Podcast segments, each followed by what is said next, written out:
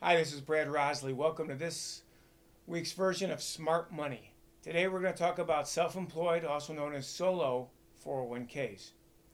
As the name implies, these, these are good for people that are self employed, with the exception of being able to include your spouse if he or she works in the same business. So these are not for people that have W 2 full time employees. Years ago, I started my own business I started off with what's called a SEP IRA, SEP IRA, as many self employed people are familiar with. In a SEP IRA, you're allowed to save a percentage of your income from the employer standpoint into a retirement plan. And these are nice plans. Several years back, a new option came across my desk that I jumped on, and it's called this solo or individual 401k. First thing I liked about it, as most people will, is that there's no cost to set it up, or at least very little cost, if any. So you can set up this program unlike a traditional 401k that many people are familiar with at larger companies. Those plans have a lot of expenses that are uh, charged back to the employer kind of behind the scenes. Those expenses make it unattractive for a smaller employer to set up a 401k. But with the solo 401k, there's, there's virtually no expenses at all. They're also set up through brokerage companies. You can invest your solo 401k money in stocks, bonds, mutual funds, exchange traded funds, CDs, money markets, you name it. So they're very flexible in allowing you to create your investment portfolio that suits your needs.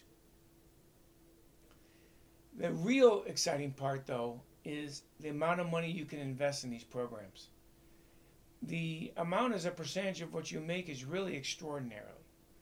Unlike a SEP, which is 20 or 25% of your income, the solo 401k, as the name implies, allows you to put away on a salary deferral a 401k contribution, dollar for dollar, up to the first $18,000 of your income. For example, with a SEP IRA, if you could put away 25% of your income times, let's just say you had a side job and made 10 grand, 25% of that is obviously 2500 bucks. However, if you had a solo 401k, you could put away all $10,000 of that income, all tax deductible. The 401k contribution limit for 2017 is $18,000. So you could put away your first 18 grand tax deductible in your salary deferral. If you happen to be over 50, you get the opportunity to put away another five grand. They call it a catch up contribution. That brings your 401k contribution up to $24,000 a year, and it's only going to go up. In addition to that, you still get to make that SEP IRA contribution, or the 20 or 25%, depending on whether or not you're an S corporation or a, a sole proprietorship. So let's take a couple examples. I'll put them on the screen here next to me. Let's say you made $50,000 this year as your net income. Well, if you're under 50, you get away you get the opportunity to put away 18 grand in the 401k plus another 25%. 25% of 50,000 is 12,500. So you get to put away 18,000 plus 12.5, which is $30,500 tax deductible of your $50,000 income. That's 60% of your income. If you happen to be over age 50, add another six grand on that as a catch up contribution, which is 24000 now for the 401k plus the 12.5 or a total of 36.5. That's a lot of money. 36.5 out of your 50 grand you're not paying income tax on. That saves you a boatload in FICA and income tax. I'll do one more example. Let's say you made $150,000 this year. The same 401k contribution, 18,000 if you're under age 50, you're up to $24,000 if you're 50 or older. Plus the 25% if you have an S Corp that you can put away into the SEP. 25% times 150,000 along with the cap on this plan is is, is $60,000 total. You're allowed to put in $60,000 and if you have a an income of $150,000 or more into your solo 401k. If you make, I'm sorry, if you're under age 50, your cap is at 54,000. So that's where you'd be. Either case, it's a lot of money as a percentage of your income.